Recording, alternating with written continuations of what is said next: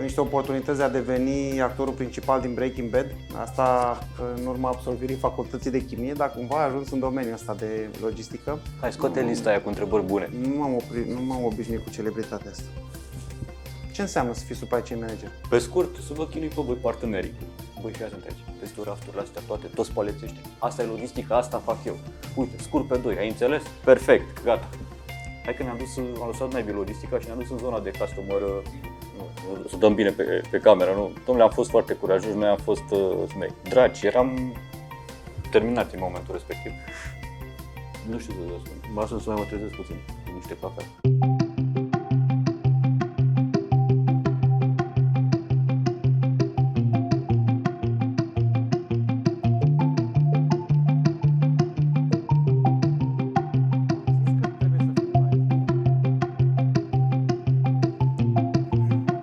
Salutare tuturor și bine ați venit la o nouă ediție a podcastului Logistics Coffee Talks. Mulțumim Oanei, mulțumim Mare Loc pentru invitația de a participa la, la această, acest podcast, care este cu și despre oameni în logistică. Uh, numele meu este Daniel Radu și îl avem astăzi alături de noi pe Cătălin Cărnaru, Supply Chain Manager la Flanco România, România ESA. Uh, Cătălin este un uh, pasionat de logistică, așa cum îl văd eu și din uh, experiența pe care a avut-o, a, a avut uh, niște oportunități de a deveni actorul principal din Breaking Bad. Asta în urma absolvirii facultății de chimie, dar cumva a ajuns în domeniul ăsta de logistică. Nu știi totul.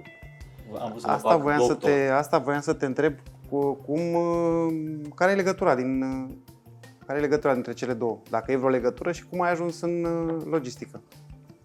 Băi, nu e nicio legătură între ele. Dar așa s-au aliniat astrele. În, în tinerețe voiam să mă fac doctor. Am, uh, pentru asta m-am pregătit. La final, uh, neștiind să fac uh, altceva decât uh, chimie, m-am apucat de chimie. Finalmente, uh, discutăm de o societate în care uh, intră, încep cursurile 1000 de potențiali ingineri chimiști și piața avea nevoie cam de 70 la momentul respectiv, așa că eu am fost în aia 930 care n-aveau treabă cu chimia. Și s-au aliniat astrele, Dane. Am crezut că leșinai când vedeai aici. Păi nu. Asta ar fi un motiv pentru care nu aș fi doctor, de exemplu. Nu, dar nici departe nu ești. Da. Um, vreau să te, aș vrea să te întreb uh, în poziția ta de supply chain manager. Care, uh, care sunt responsabilitățile tale? Care e rolul tău? În, de, ce înseamnă să fii supply chain manager? Pe scurt, să vă chinui pe voi partenerii. Asta, asta ar fi fost prima care vine în cap. Uh, cred că m, discuția asta cu care e m, rolul, care e p- principala atribuție, p- eu o privesc puțin în afara companiei și o privesc în zona de client. Încerc să fiu supply chain manager uh, în Blanco, uh, dar uh, privind prima dată clientul încercând să-i ofer cele mai bune variante în zona de uh, livrare, de exemplu. Și asta aș putea spune că ar fi principala, uh, nu știu, spune cum vrei tu, principalul scop, principalul drive în partea asta de supply chain. Cred că singura diferență între noi doi este că pentru mine tu ești client. E, mai sunt câteva, dar uh, să mergem mai departe. Um, dar aș vrea să îmi spui dacă pe parcursul carierei tale focusul ăsta asupra, focusul pe care l-ai acum asupra clientului a fost un drum. Adică față de cum erau lucrurile când ai început logistica, pentru că oarecum ai păstrat zona asta de logistică pentru client și nu pentru operator logistic, uh, au fost niște transformări în uh, domeniul tău de activitate. Cum s-au, cum s-au transformat în ultimii 15 ani? Cum a început și cum e acum? A început uh, așa cum cred că începe pentru toți, neștiind să fac absolut nimic. M-am trezit aruncat într-o zonă din asta de uh, logistică, să fac logistică. Uh, m, Cineva a crezut că aș putea uh, să fac uh, lucrurile astea și mi-a dat drumul pe câmpie, știi? Cam așa s-a întâmplat la momentul respectiv. Am început cu partea de uh, warehousing. Va rămâne tot timpul aproape de fără supărare, va rămâne tot timpul aproape de inima inima mea partea asta de m, depozit. Acolo am început să învăț. Uh, am avut noroc să stau și câți, lângă câțiva oameni care, mă rog, de-a lungul carierei uh, m-au, uh, m-au influențat și m-au uh, ghidat, la care am putut să fur. Asta e alt păcat, că fiecare dintre noi furăm, era la naibii să fie din, uh, de la cei din jur, nu reușim să învățăm. Și nu, eram, eram bezmetic. O, Pe românești eram bezmetic la început. Nu, drive-ul nu era clientul așa cum îl văd în momentul de față. Nici într-un caz. Um, pentru că tot facem o paralelă în discuția asta între ce era atunci și ce este acum. Uh, undeva prin uh, 2005 am văzut că ai fost implicat în, imple- în implementarea unui VMS. Și, a- și aș vrea să, să te întreb cum, ai, cum erau lucrurile înainte de implementarea VMS-ului. Palpitant, pix și hârtie. Cam câți giga avea Excel-ul în care țineați stocurile? Nu, e, nu pot să spun că astea sunt alea burn after read, nu, n-ai cum să spui așa ceva, e, uh, era incomensurabil, era o nebunie totală, știi, dar uh, ce remarcasem în uh, momentul ăla, că oamenii din depozit simțeau uh, nevoia să aibă o, o chestie de identificare și asta e foarte haios. Și când discutau între ei să-și găsească marfa, îmi spuneau, băi, te duci pe culoarul 1, știi, și botezaseră culoarele din depozit după bulevardele din București. Și spunea, îl întreba pe ăla, bă, unde e X? Băi, pe Timișoara, pe dreapta, a doua celulă. Mamă, și se duceau, știi cum le găseau, erau, erau faine, știi? Și era o chestie naturală, a venit natural. Uh, A fost, greu a fost să le schimbăm bulevardele în uh, culoare, celule și chestia asta mai degrabă, dar uh, uh, era o nebunie cu Excel. Ca și nivel de acuratețe a datelor, a informațiilor, uh, presupun că sunt diferențe majore, dar Între ce a fost și ce... între ce a fost și ce este acum, dar vreau să te întreb cam cum, uh, a, pentru că atunci era uh, staff related, adică legat de calitatea omului, cam cum te descurcai atunci în perioada aia să ții lângă tine echipa care să-ți aducă rezultatele pe care le voiai? Dificil. Uh, cred că prima chestie a fost că aia a fost, o, a fost un moment de început pentru toată lumea. Nu, uh, la momentul ăla nu erau multe implementări de VMS în, uh, făcute și a fost uh, noutatea și uh, nu, cred că norocul a fost dat de faptul că oamenii, dacă vrei noroc cu ghilimele, oamenii pe care îi aveam atunci alături erau oameni care uh, percutau la chestia asta de nou și de a învăța lucruri noi. Și în momentul în care ne-am uh, trezit toți cu provocarea asta de a pune un VMS, bă, unde citeai chestia asta? Nici pe net nu puteai să găsești mare lucru. Uh, A fost, o, a fost uh, lucrurile care, lucru care ne-a unit și care ne-a făcut să tragem foarte mult. Uh, A fost o perioadă în care nimeni n-a vrut uh, să plece, uh, o perioadă destul de lungă, pentru că era o provocare, știi? Și ieșea ceva din mânuța ta la final. Era, era al naibii de frumos din punctul ăsta de vedere. Dar um, te-ai întoarce să... Adică dacă ai fi logistic manager și ai alege o perioadă de acum 50 de ani sau peste 50 de ani, când te-ai duce? Când ai prefera să fii logistics manager? E o teorie foarte interesantă care uh, referitor la unde m-aș duce în trecut sau în viitor. E o teorie foarte interesantă, nu am aprofundat-o, dar uh, așa, am luat-o în flavor doar, în care zice că m- sper să nu greșesc foarte mult ani, uh, fac paranteza ca să înțelegi de ce. Și mai ales când mi s-a spus că avem timp să vorbim grămadă, așa că cafea e din belșug. Uh, ci că un om care uh, le aduce din 1700 și ceva în zilele noastre uh, ar avea o, un șoc, pur și simplu cultural, social cu ceea ce, s-ar, uh, cu ceea ce se întâmplă în momentul de față. Și discutam cu doar de 200 de ani. Un om uh, din uh, anul 10.000 înaintea erei noastre ar avea șocul ăsta de-abia undeva prin jurul anului 1700. Cam așa a evoluat, au evoluat lucrurile. Noi se spune că vom avea un șoc undeva peste vreo 25-30 de ani. Nu vom mai înțelege ce s-ar întâmpla dacă am sări în timp. Și atunci, pentru că în uh, carieră, în activitate, în viață, dacă vrei, m-a, m-a mâncat undeva să caut provocare, aș sări în viitor. Aș sări peste 50 de ani. Asta ar fi prima chestie. Și ce domeniu ai alege? Ce, ce domeniu de logistică? În ce, în ce arie? În automotive, în uh, domeniul pe care îl faci acum? În... Aș rămâne tot aici. aici sunt conservator, aș rămâne tot, tot să fac chestia asta. E, nu cred că pot să-mi imaginez în momentul de față să, să ies într-o altă arie. Ar fi și o cu prea mare din două direcții, și saltul social, cultural și, part, și bucata asta de industrie. Și atunci aș rămâne în același domeniu. Place foarte tare industria asta. E o, industria e faină pentru că îți generează o chestie ai vocea clientului care spune multe lucruri. Păi și dacă cași ochii și urechile ca lumea, poți să înveți de acolo multe lucruri.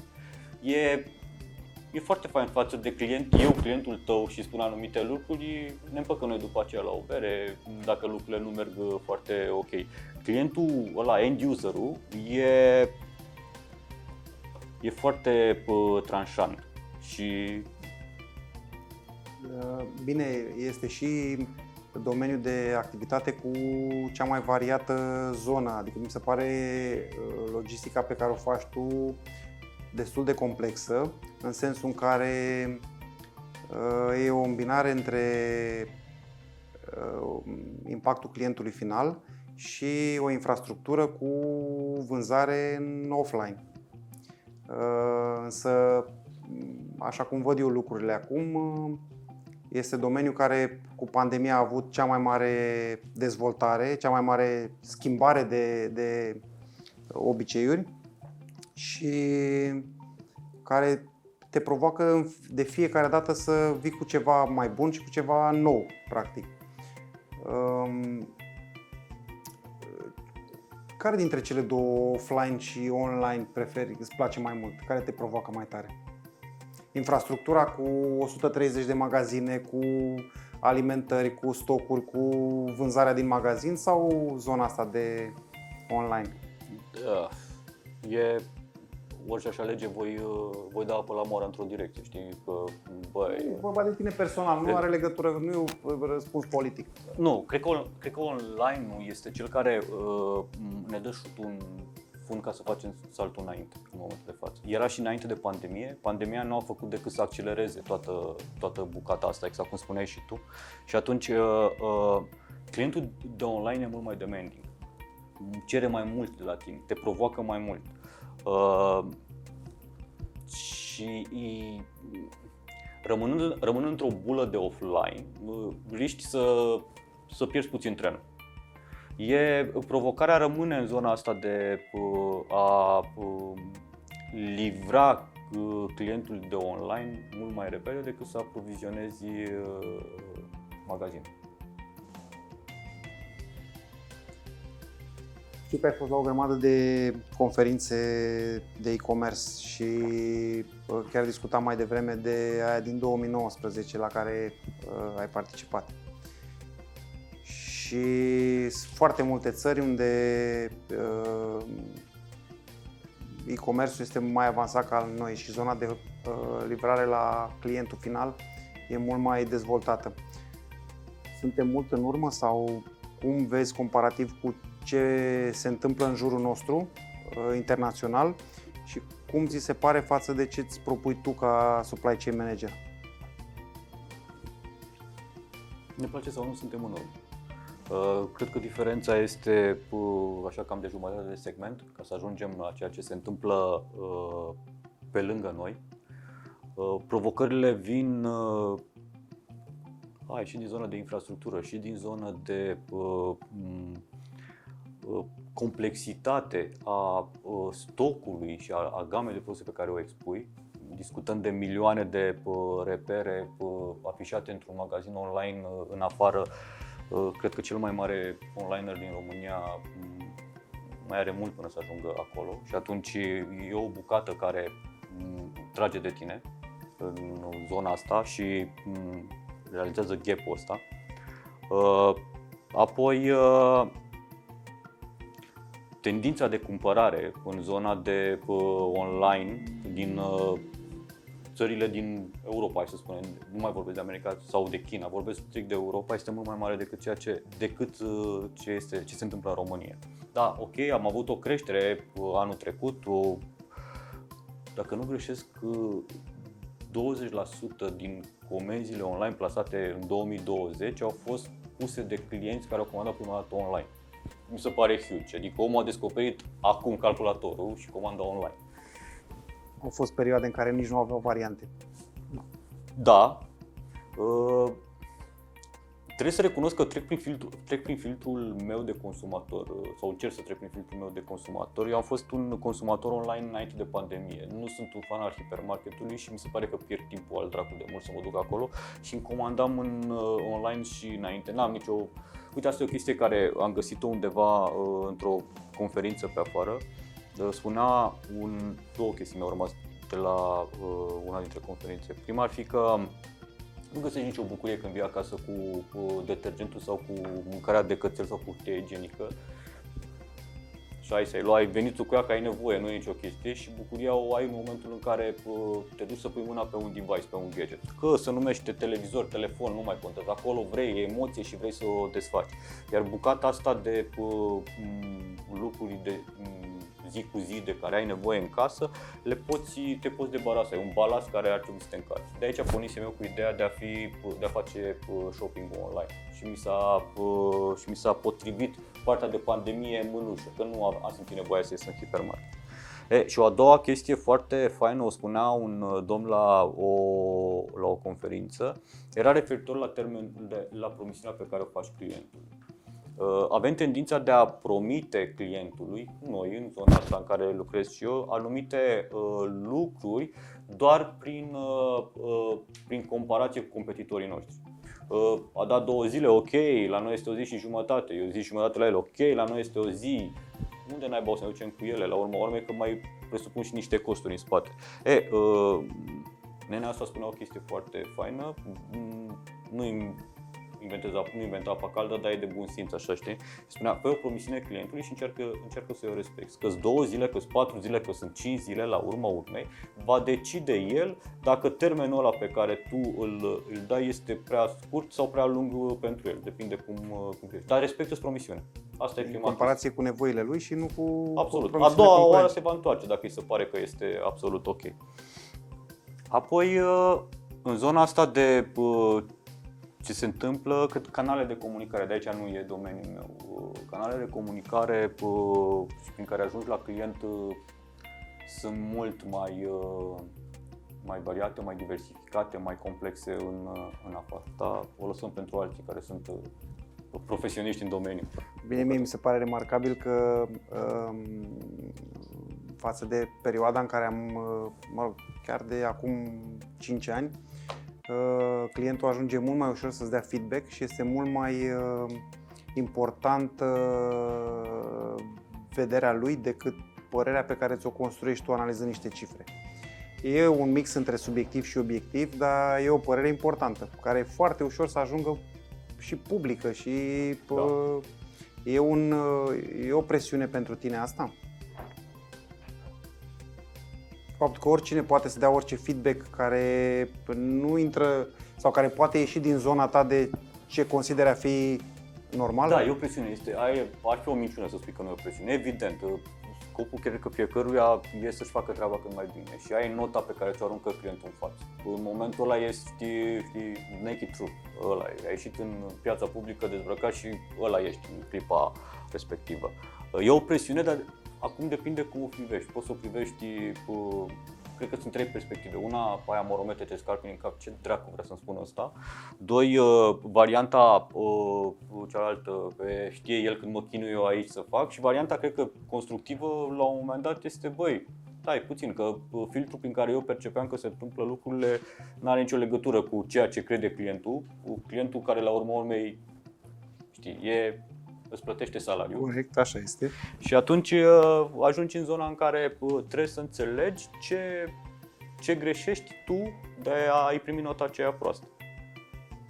Ți se pare, te, relax, te și relaxează asta, că presupun că a, hmm. a parcurge feedback-urile astea... Băi, interesant. Este, e interesant al live. Este atât o presiune cât și o distracție. Am primit reproșul ăsta din partea uh, colegilor, din partea echipei și că um, stau acolo prea mult și hai că iar ne zice Cătălin uh, ce, din feedback-ul clienților. Uh, când am descoperit jucărica asta, am fost uh, super extaziat. Stăteam toată ziua pe, pe cifre, pe rapoarte. Am avut norocul atunci când am pus să, să ajungem într-o zonă în care rata de răspuns uh, a depășit așteptările mele. E o rată de răspuns cu 2 digiți, wow, din punctul meu de vedere, nu avea.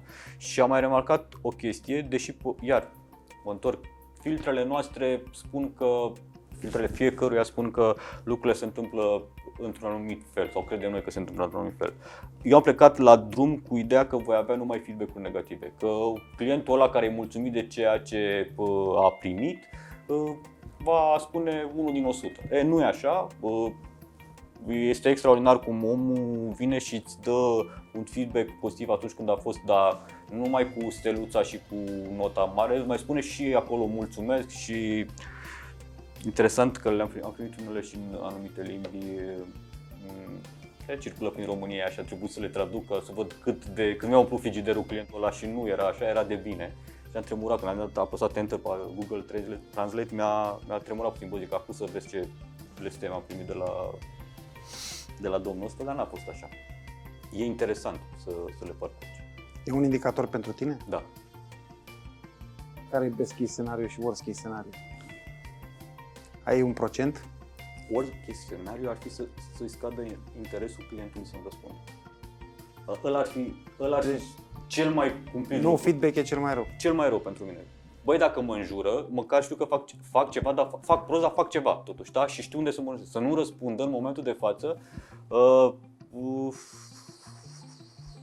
aș rămâne așa, puțin uh, fără, lucru, fără telefonul de zi cu zi. Păi, dar pe ce mă joc în momentul de față și ce mai fac eu mai departe, ce îmbunătățesc. Ăsta ar fi cazul cel mai rău la care, la, la care mă gândesc. Ca, uh, poate, poate corobora cu ideea de a te culca puțin pe ureche că ai note mari. Dar asta e o chestie care ține iar de filtru fiecare. Uh, cel mai uh, bun, să spun, uh, scenariu e să, în care, sau ce poți învăța cel mai bine din chestia asta, sau ce poți duce Uh, ca lumea din ea este să, să-ți convingi organizația să asculte vocea clientului. A, a, aici e o variantă foarte faină.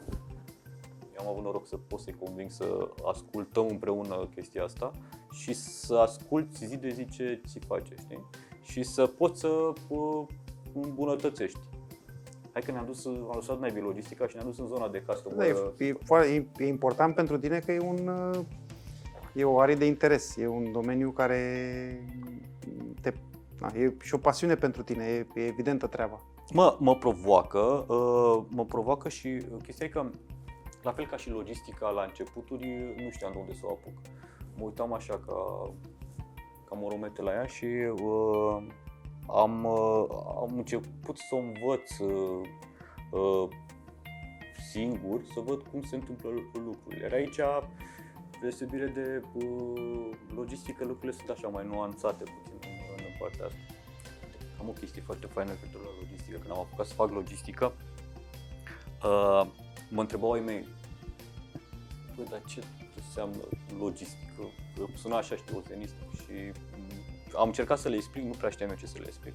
Și la un moment dat eram în, uh, o să spunem numele acum, dacă nu ne taie pe post, uh, eram în Ikea cu taică, făceam niște cumpărături și când uh, ieșeam uh, coșurile și că treci printre rafturile alea multe, băi, m-a pornit așa deodată și am zis, băi, fii atent aici, vezi tu rafturile astea toate, toți paletești, asta e logistica, asta fac eu.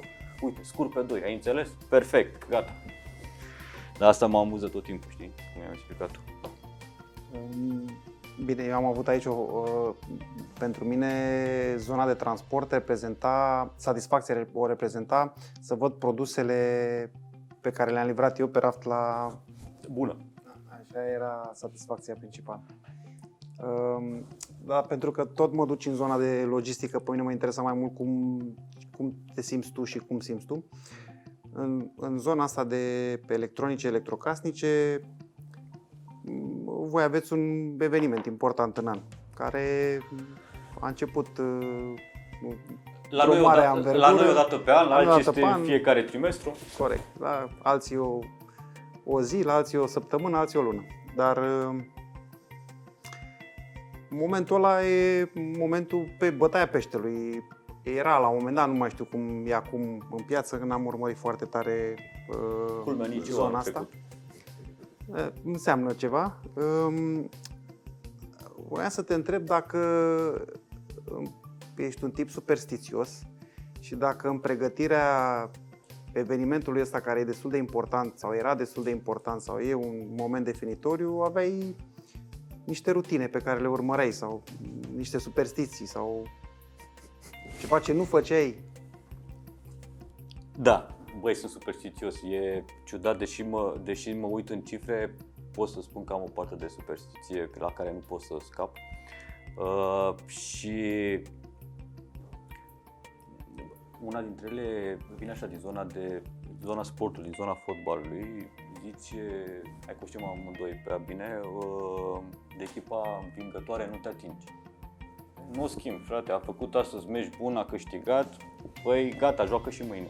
E, am încercat să fac același lucru și în zona de, uh, de pregătire, eveniment, dacă vrei, superstiție, mm, pe care o nu schimb, n-am schimbat. Ok, am făcut anumite optimizări, să spunem, dar în momentul în care am reușit să ajung la un echilibru cu anumite lucruri, fiecare uh, entitate, să spunem, fiecare partener cu care lucrez să facă anumite lucruri, păi merg mai departe pe, pe drumul ăsta, aia e echipa câștigătoare. La un moment dat 4-4-2 se va, va trebui transformat și altfel, dar nu știu, încă merge 4-4-2 ăsta și rămânem uh, pe structura asta.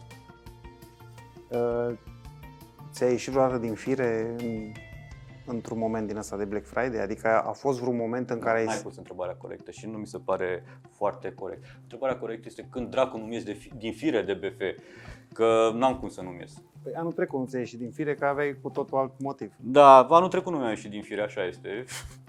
Să spunem aici, facem dracu campanie. Poți să spui că anul trecut nu ai fost superstițios și pentru că nu ți-ai urmat rutina, ai făcut COVID chiar în ziua de Black Friday. Da, am, am, am fost pozitiv chiar pe 13 noiembrie de BF. Mi-a venit uh, rezultatul și am făcut febra. A fost tare uh, ciudat să stau, uh, am avut o formă de aia cu febră câteva zile și nu prea am știut de mine vineri, sâmbătă, pe duminică am început să, să îmi revin. Și eram așa foarte rupt, mă simțeam rupt de ce se întâmplă în jur. Primul lucru când am reușit să mă pun în capul oaselor în pat, m-au închis într-o cameră să nu-mi îmbolnăvesc și familia, când primul lucru mi-am luat laptopul, l-am deschis și voi ce se întâmplă, bineînțeles că se întâmplă să o trăznaie, dar nu mai contează în momentul ăsta, am trecut peste ea. Nu mi-am ales momentul să fie DBF, Poate că a fost bine că a fost chiar de BF și n-a fost înainte și pregătirile fuseseră făcute cât de cât, că altfel cred că ieșea mai rău. Da, așa din Black Friday-urile trecute, poți evidenția vreun moment care ți-a părut remarcabil? Remarcabil? Da. Moment în care ai, uh, moment în care ai fost mândru de tine?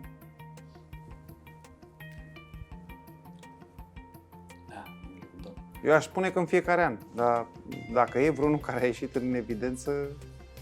E o chestie, uite, când am venit eu în companie, pe primul Black Friday, uh, n-am dormit vreo 48 de ore și numărul de comenzi, să ne plac vreo 8 ani, 8 ani uh, numărul de comenzi era oricum mult mai mic decât uh, cel pe care l-am avut în următoarele ediții. Dar n-am dormit vreo 48 de ore, am stat numai la depozit, uh, crăpam. Mi se părea ceva incredibil de greu de uh, aranjat la momentul ăla. Ulterior lucrurile au mers într-o, într-o direcție foarte faină și ăsta e un indicator al meu pe care nu l-am impus de nimeni, mi-l pun eu. Uh, e un procent din comenzi să le livrez până luni seara. Black Friday începe culmea vineri dimineața iar pentru mine indicatorul este să am 90% din uh, comenzi livrate luni seara.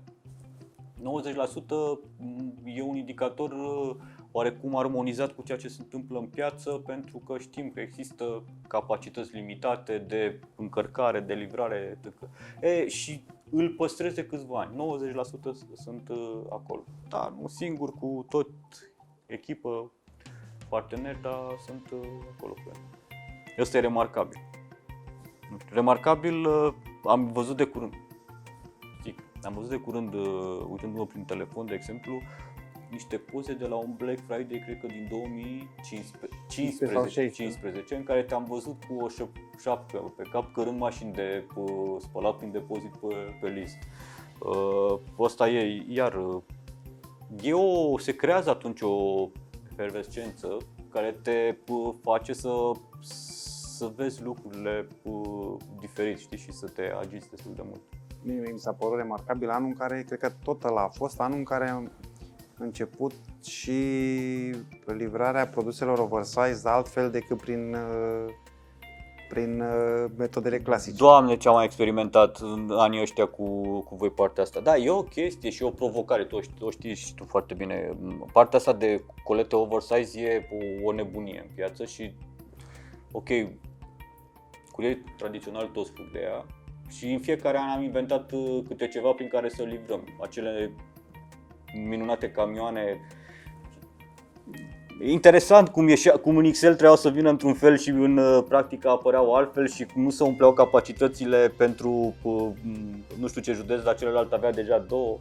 E o chestie pe care am încercat-o de fiecare dată. Da, e greu. Avem, acum trecem prin, mă rog, sper să terminăm o perioadă destul de dificilă pentru piața noastră, pentru zona noastră de logistică, cu multe transformări și cu multe uh, lucruri pozitive care s-au întâmplat, și anume pandemia. Și aș vrea să ți amintești în ziua sau în perioada în care s-a întâmplat lockdown-ul. Că a venit foarte într-o vineri pentru luni, uh, mă gândesc că pentru voi o- peste 100 de magazine a însemnat un șoc oarecum să le închizi luni să fie închise toate. Îți mai amintești cum ce simțeai în perioada respectivă? Ți-a fost teamă? Uh, ai simțit vreun pericol? Să dăm bine pe, pe cameră, nu? Domnule, am fost foarte curajoși, noi am fost uh, smei. Dragi, eram terminat în momentul respectiv. Eram destul de speriat, discutăm de, erau vreo 150 de magazine, știi? Și să te trezești cu o pondere peste 75% din uh, cifră, e, erau spaime, au fost două mari. Uh, prima a fost că și asta a venit mai degrabă din zona echipei, pentru că cred că fiecare am păstrat cu echipa, neștiind la ce să ne așteptăm, la momentul respectiv au început să ne apară întrebările. Uh, ok, ce se întâmplă mai departe? Uh, noi cât vom mai sta pe aici? Uh, apoi, uit- uitându-mă pe cifre, am putut să le răspund. Uh, Bă, băi, stați puțin, că deocamdată este anul nostru. În momentul de față uh, trebuie să ne facem treaba că avem mai mult de muncă. Și atunci ne-am calmat și ne-am dus pe bucata asta. Iar a doua uh, teamă a fost, uh, ca orice logistician, dacă vrei, iubesc foarte mult partea de reverse logistic, să trag marfă din rețea către depozit, este partea după care mă omor, mă omor de dragul ei. Și am realizat că o să avem uh, această uh, provocare, să, aduce, să începem să luăm marfă din, uh, din magazine pentru a putea consolida un stoc uh, pentru canalul de disponibil online. de online, Să da. fie disponibil online. Și a fost, uh, a fost o provocare din punctul ăsta de vedere. N-aș vrea să-l mai, n-aș vrea să mai retrăiesc momentul ăla, să știi, sub nicio formă. Care ar fi lucrurile bune pe care le-ai învățat din zona din pandemie? Cu ce ieșim pozitiv din asta? Tu ca om și noi ca societate, ca activitate.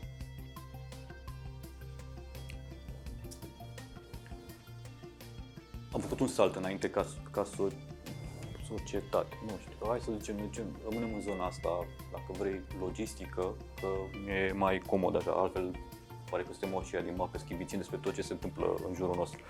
Uh, măi, s-a făcut un pas, vezi multe lucruri și voi cred că le vedeți mai bine decât ele. Sunt convins că sunt oameni care uh, s-au dus în zona de uh, externalizare, în zona digitalizare, că sună așa frumos.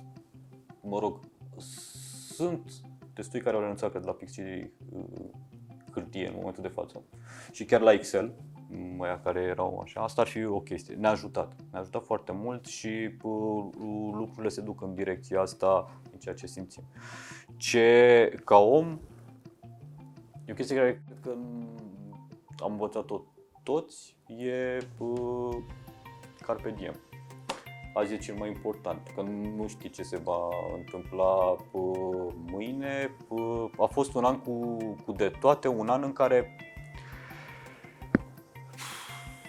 un an în care uh, lucrurile s-au schimbat, uh, știm prea bine, de la zi la zi. Era uh, Mi-aduc aminte acum în timp ce vorbeam cu tine de uh, ce îmi povesteai la momentul respectiv. Ați ține minte, băi, avem uh, paleții ăștia atât de puțini, vorbim cu ei, întoarcem pe toate părțile. Ține minte, nu trebuie să mai trecem prin sistem. Exact, îi ține minte pe toți. E, uh, asta e o perspectivă la care nu cred că ne gândeam vreunul că lucrurile vor pica atât de abrupt. Am fost Ok, după primele momente alea de panică, mi-aduc aminte că aveam o discuție cu, uh, cu sora mea, care era foarte panicată. Ăștia știi care suntem așa puțin mai bătrâni, care mai prins cu toții și criza de acum 13 ani. Uh, lumea era foarte panicată în direcția asta, că vom fi absolut la fel. Am, am avut un optimism în care mm, eu am crezut că lucrurile nu vor ajunge să fie la fel de, de rău ca în 2008. Uh, nu par să se fi întâmplat, că uite, uh, suntem aici de vorbă, liniștiți și fericiți. Dar cred că cel mai important uh, chestie pentru mine este că um, trăiește clipa a fost, uh, a devenit dincolo de moto. Și trăiește clipa înseamnă să stau cu copiii acasă mai mult, deși primele două săptămâni ne uram unii pe alții că nu ne găseam locul în casă, um, să dragi, să e mai ușor, să nu te mai zbucim așa că mâine mâine e, e, poate fi mai rău. Uh, acum spuneai că uh, în mai toate discuțiile apar și în podcastul pe care l-am avut anterior și uh, peste tot văd discuția despre digitalizare. Cum vezi lucrul ăsta sau cum, ce crezi că va însemna digitalizarea în logistică în următorii 5 ani? Ce, crezi, ce, ce feature-uri noi crezi că vor apărea sau ce-ți dorești să vezi tu din postura clientului, din postura logisticianului clientului? Pentru că, pentru că e un lucru foarte important, adică în zona de logistică digitalizarea este la toată lumea. Nu, nu există cineva care să n-aibă o direcție către zona de digitalizare. Corect. Cred cu, cred cu tărie că va fi factor decisiv în uh, uh succesul multor companii în viitor. Dar care crezi că sunt lucrurile, care crezi că sunt trendurile în digitalizare care se vor păstra și care crezi că sunt lucrurile de care ai avea nevoie să existe în piață pentru tine ca și uh, utilizator de servicii logistice? Pa, mai venit să profund acum, ca să spunem foarte clar că e sâmbătă dimineața la prima oră și ne bem cafeaua, chiar ne bem cafeaua la prima oră. Uh, cred că dacă știi să-ți răspund foarte, foarte ușor la această întrebare, aș trece în zona de antreprenoria să fac acel uh, business. L-ai face tu. Aș face eu. Nu. Cred că transport. Date, date colectăm cu toți. Date multe colectăm toți și ne uităm la ele și din dreapta în stânga și din stânga în dreapta și de multe ori nu prea reușim să facem mare lucru cu ele. Uh, cred că o componentă foarte importantă de fapt, digitalizarea, din punctul meu de vedere, este, va fi un suport care va ajuta logistica să ducă într-o zonă puțin descentralizată. Cred foarte mult că, uite, ce ne-a învățat pandemia este că dependența asta de o, de o piață de producție care este peste mări și țări ă, ne poate crea și anumite dezavantaje. Și atunci cred că cât mai mulți se vor uita ă, într-o în zona apropiat, apropiată. Fie că discutăm de zona de producție, fie că discutăm de uh, zone de uh, depozite așezate cât mai punctual, sparte cât mai mult în, în teritoriu, fie că discutăm de soluții de livrare uh, personalizate pentru o anumită geografie. Asta, asta cred că va fi o, o tendință a anilor următori, cel puțin în, uh, cel puțin în România. Uh, digitalizarea, uh, sau îmi place să cred că asta se va întâmpla, digitalizarea cred că va trebui să ajute aceste companii să uh, aibă datele puse într-o formă foarte ușor interpretabilă și în timp real, ok, punem ghilimele de rigoare, de rigoare la acest în timp uh, real, uh, astfel încât să poată să urmărească uh, fiecare bucată din asta desce- descentralizată. Eu, eu asta mi-aș dori să văd. Ce eu? Practic o transparență pe toate segmentele, Da. pe, pe toate liniile de business legate de logistică. Da. Și oarecum integrate ar fi excepțional. Sunt de lucrul ăsta. Dacă ai fi, dacă ai avea capacitatea să dai o lege care să te ajute pe tine în domeniul tău, care să schimbe ceva fundamental de mâine, ce ai face? Parol că nu m-am gândit niciodată la uh, așa ceva. Să fiu factor de decizie.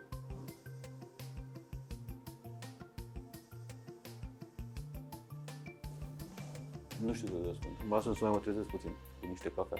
Păi bune că nu știu. Nu. Hai să vrei să spun eu? Zi ce ai face tu.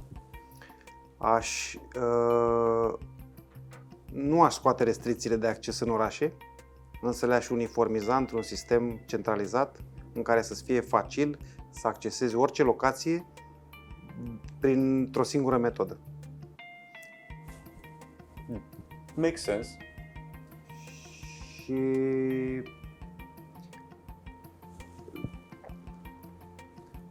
aș face un pic și în zona de infrastructură pentru că mi se pare foarte debalansat consumul la nivel național. Adică aș încerca să mai uniformizez un pic uh, uh, demand-ul.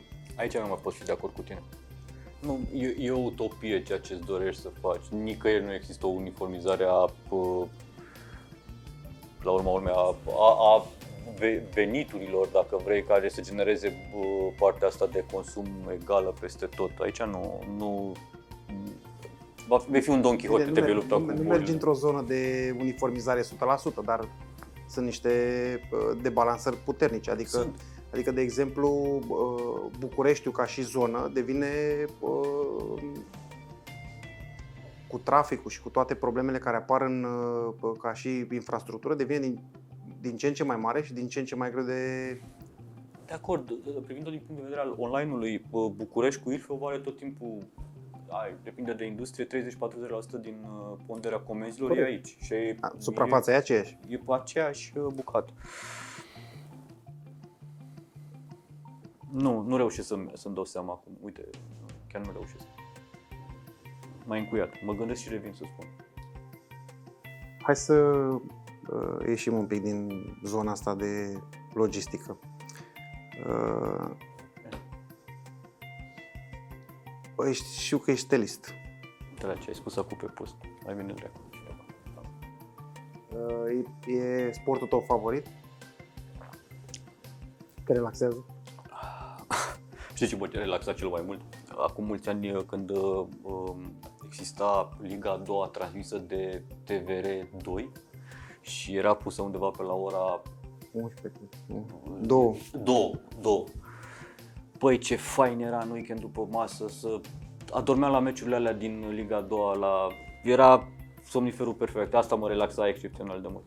Nu mai mă uit la meciuri de fotbal, acum așa, ocazional în clipa. Uh, Cred că m, ce am mai văzut acum ceva meciuri din campionatul de la campionatul european, dar în rest și n-am mai fost pe stadion. Uite, mi-e- De asta mi-e dor.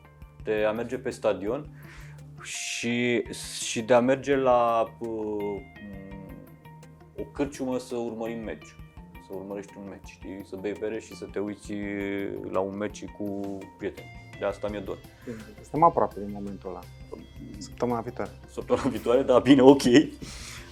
Dar uh, m, sportiv n-am fost niciodată. Nici eu nu sunt ciclist, sunt colecționar. Am înțeles, ok. Bine, colect, nu știu și eu sunt colecționar, colecționez uh, amintiri. Uh, care e cel mai fain meci pe care l-ai văzut? E, din punct de vedere, definește-l tu emoțional.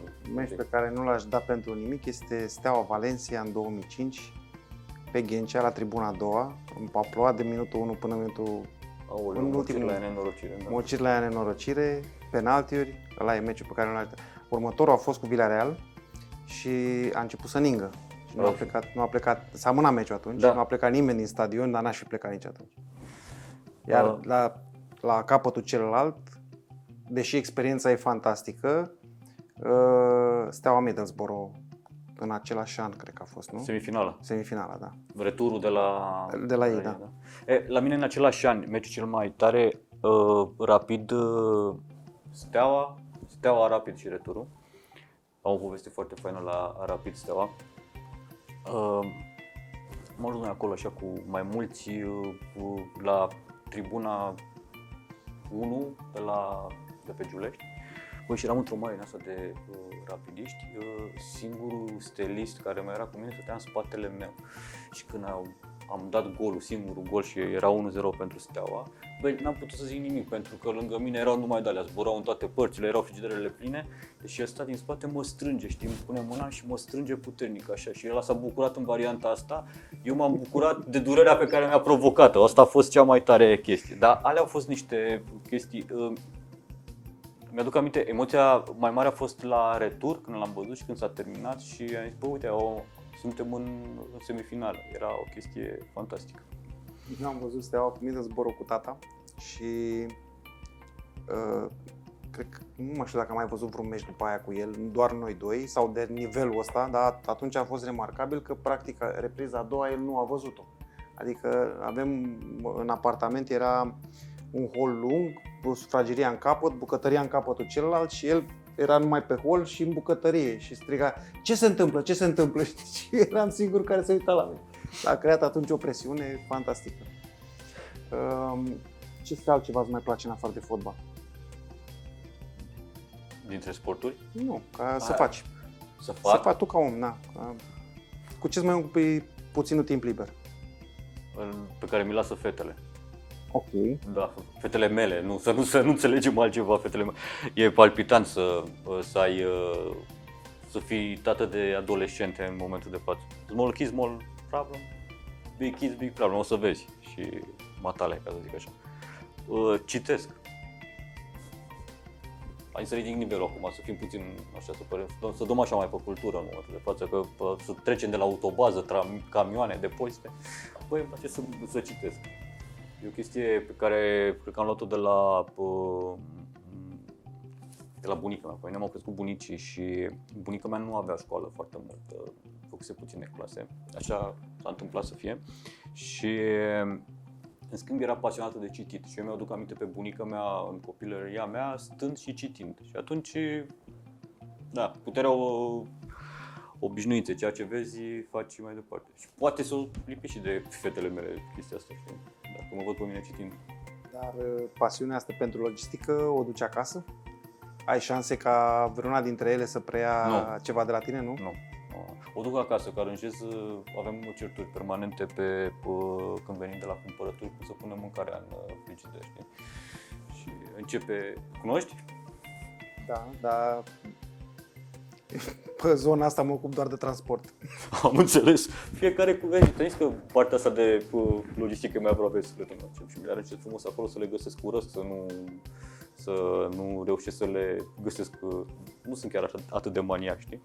Dar nu, nu vor ajunge, nu, sau nu, never say never. Nu cred, nu cred însă să ajungă în zona asta de, de logistică. Au alte, la momentul ăsta au alte aspirații. Da, te suportă? Adică în momentul în care ajungi acasă reușești să... Nu. Nu? Nu. Okay. Orice ai întrebat răspunsul e nu, să știi. Uh, există o... Da, ok. Uh, Tolerează, probabil. Nu, nu, nu, nici măcar, mă ignoră. Iar a venit tati, e grampi, gata, lasă-l, ok, aia mică stigă din cameră, știi, morocănosule. Uh, mi-a făcut cadou când am fost uh, înainte de uh, când circulam și noi ca oamenii prin uh, așa și ne-am dus să vedem uh, Mickey Mouse la Disneyland, mi-a făcut cadou uh, un tricou cu uh, un pitic din albă ca zăpada și evident mi-au ales tricou da, cu morocănosul, că nu se putea altceva. Și cam asta. Nu, nu, nu reușesc de fiecare dată să mă... Știu cât, știu cât de prost este că fac lucrul ăsta, dar nu reușesc să, mă, să le las la ușa apartamentului. Dar dacă, dacă una din fetele tale ar veni la tine la interviu pentru poziția de, de să vrea să lucreze în logistică, cum e seta așteptările? Ce îi spune că urmează să se întâmple? Ai sfătui o să o facă? Și dacă da, cum, ce ai învățat o să facă? dragi. Dacă ajuns acolo, bănuiesc că așa cum am crescut Tu ai până la ajuns- vârsta... tu ai ajuns dintr-o eroare, nu? Adică, da, presupunem- Da, ok. E o eroare. Hai să luăm altfel, hai să luăm un, un, vine un absolvent de facultate la tine și spune, domnule, uite, vreau să mă angajez la tine, am te cunosc pe Cătălin Cărnaru, este un uh, business angel, uh, logisticianul perfect și vreau să lucrez lângă el. Ce, ce, ce l-ar aștepta? Celar? Aștepta. Cum este așteptările? Ce, ce ar trebui să facă el? Băi, ar trebui să aibă, să aibă, dacă lucrează cu mine, ar trebui să aibă două lucruri. Prima dată, toleranță la, uh, la stres foarte mare și asta nu vine de la, de la mine direct, ci că așa e logistica. Până acum n-am cunoscut-o eu pe, pe unde am mai fost până acum altfel decât uh, cu pompieristică peste tot și atunci trebuie să ai, uh, te ducă stomacul, să te țină ficatul, nu știu, capul, în varianta asta. Uh, doi, acum cred că depinde, eu am o toleranță la risc, pe de altă parte, foarte mare. Nu sunt un gambler, dar am o toleranță la risc foarte mare și uh, iau niște decizii de, astea ri- de riscante. Ce aminteai mai devreme, aventurile alea din BF-urile trecute când uh, făceam toate manțocările respective cu livratul uh, nu chiar așa clasic. Ei, oh, e o chestie de risc la urma urmei că poate să nu-ți iasă și atunci ai pus-o. Uh, da, o toleranță la risc. Și să, fi- cred că astea ar fi uh, cele două lucruri. A, și, deci, risc, uh, stresul și să fie, uh, da, asta ar fi prima, de fapt, știi? Uh, open box. Hai să învățăm, nu suntem niciodată cei mai deștepți din cameră, categoric, că altfel e pierdut. E recomandat training on the job sau l-ai trimite la, la ce fel de training-uri l-ai, l-ai trimite? On the jobs. On the job? Da. Măcar dacă îl stric, să-l stric eu. Bine, acum când avem atât de multe informații și internetul e atât de aproape, uh, există o zonă de învățare alta decât aia de fizică la, la job? Dar nu cred că e alta, cred că e complementară. Absolut. Deci strict complementară. Nu poți... uh, La un moment dat, dacă o ții doar în training on the job, o să înveți ceea ce ai făcut și nu care e teoria. Uh-huh. Dar uh, o vezi ca importantă zona asta de învățare a teoriei? Din experiențele celorlalți, nu știu, că sunt o grămadă de domenii în care alții au dat tonul și au ajuns la un nivel și Uh, nu, sp- nu aș putea spune că nu e importantă, dar nu rezonez eu cu bucata asta foarte, foarte mult. În logistică. Uh, cred că suntem aproape de final. Uh, vreau să te întreb dacă sunt lucruri pe care, de care nu te-am întrebat și pe care ai vrea tu să le spui și dacă sunt lucruri de care ai vrea să mă întrebi tu pe mine. De ce transport? Uh, Asta mă macină de ceva timp. Știi că m-am gândit la asta. Uh, a fost o provocare pentru mine la primul job. Uh, și am mai spus-o, pentru că la interviu uh, uh, am dat uh, interviu cu directorul executiv al companiei la care m-am angajat și am început în transporturi.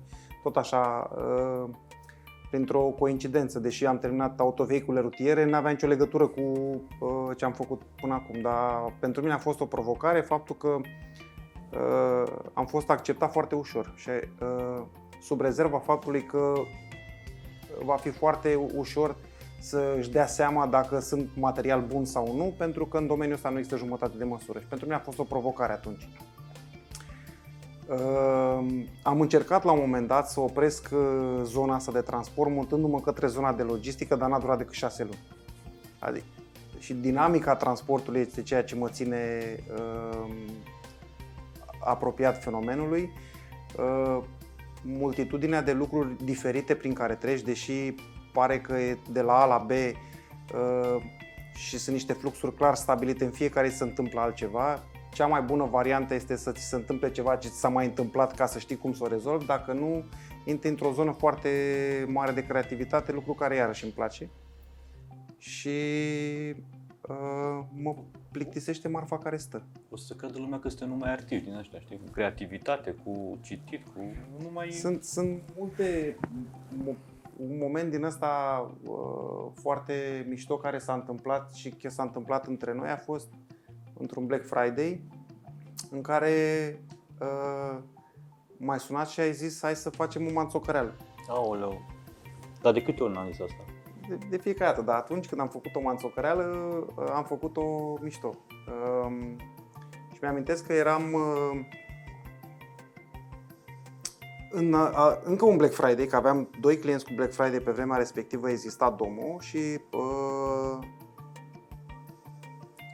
atunci uh, Aoleu. îți amintești? A, îmi amintesc povestea. Eram împreună vineri, băi, uite, am și o nevoie de, aveam 8 hub, 6 hub atunci, am și o nevoie de 12 camioane, post BF, facem alimentarea magazinelor, marfă puțină, o duci în hub tău și de acolo faci distribuția. Deci sigur că vrei să o spui? Am început. Bine.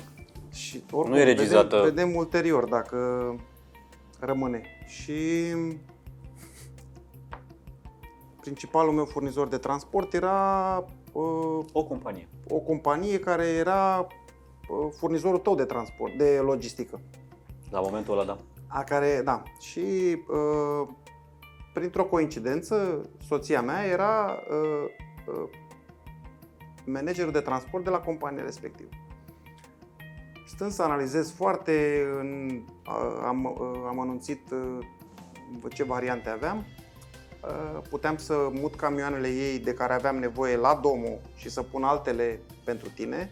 Am zis, bă, fuck it, dacă toți suntem în situația asta, cea mai bună variantă este să le pun camioanele ei să încarce marfa ta din depozitul ei, fiind o zonă în care nu eram concurenți, pentru că noi presupuneam că li- uh, cantitățile pe care trebuia să le ducem în magazin era strict pe zona asta de distribuție mică. Lucru care a, a și uh, făcut uh, ca eu să reușesc să o conving pe Cristina să-mi dea acele camioane, numai că luni de dimineață când ne-am trezit, uh, camioanele respective aveau, erau, Erau aproape full de track-uri. full track da. Și atunci, da, a fost un moment uh, în care chiar ne-am gândit cu toții out of Băi, the că- box și eu am scăpat după vreo șase luni. Eu ce De- să zic, am, știi că n-am zis niciodată, dar acum îmi pare rău, Cristina. Chiar îmi pare rău, n-a fost cu intenție. Și mie îmi pare rău, n-am plecat la drum cu planul ăsta. Dar atunci era să o concediem amândoi, îți dai seama în ce situație am ajuns. Dar chiar încă o dată ne pare rău, crede-ne. Bine, în încheiere aș vrea să mai spun un lucru. Uh, Lansez o provocare Oanei, Nae, care îi mulțumim pentru invitația de astăzi, să apară în, în ultimul podcast în care, al seriei, în care să ne povestească uh, ce a încântat-o și cum ne-a văzut pe noi din partea cealaltă a camerei. Din spatele camerei. Da. Din spate. Atunci vă mulțumesc tuturor, vă doresc o zi bună în continuare, îți mulțumesc, Mulțumesc Cătălin. eu. Mulțumesc frumos. și să ne revedem cu bine săptămâna viitoare la meci. La meciuri, da. Ciao.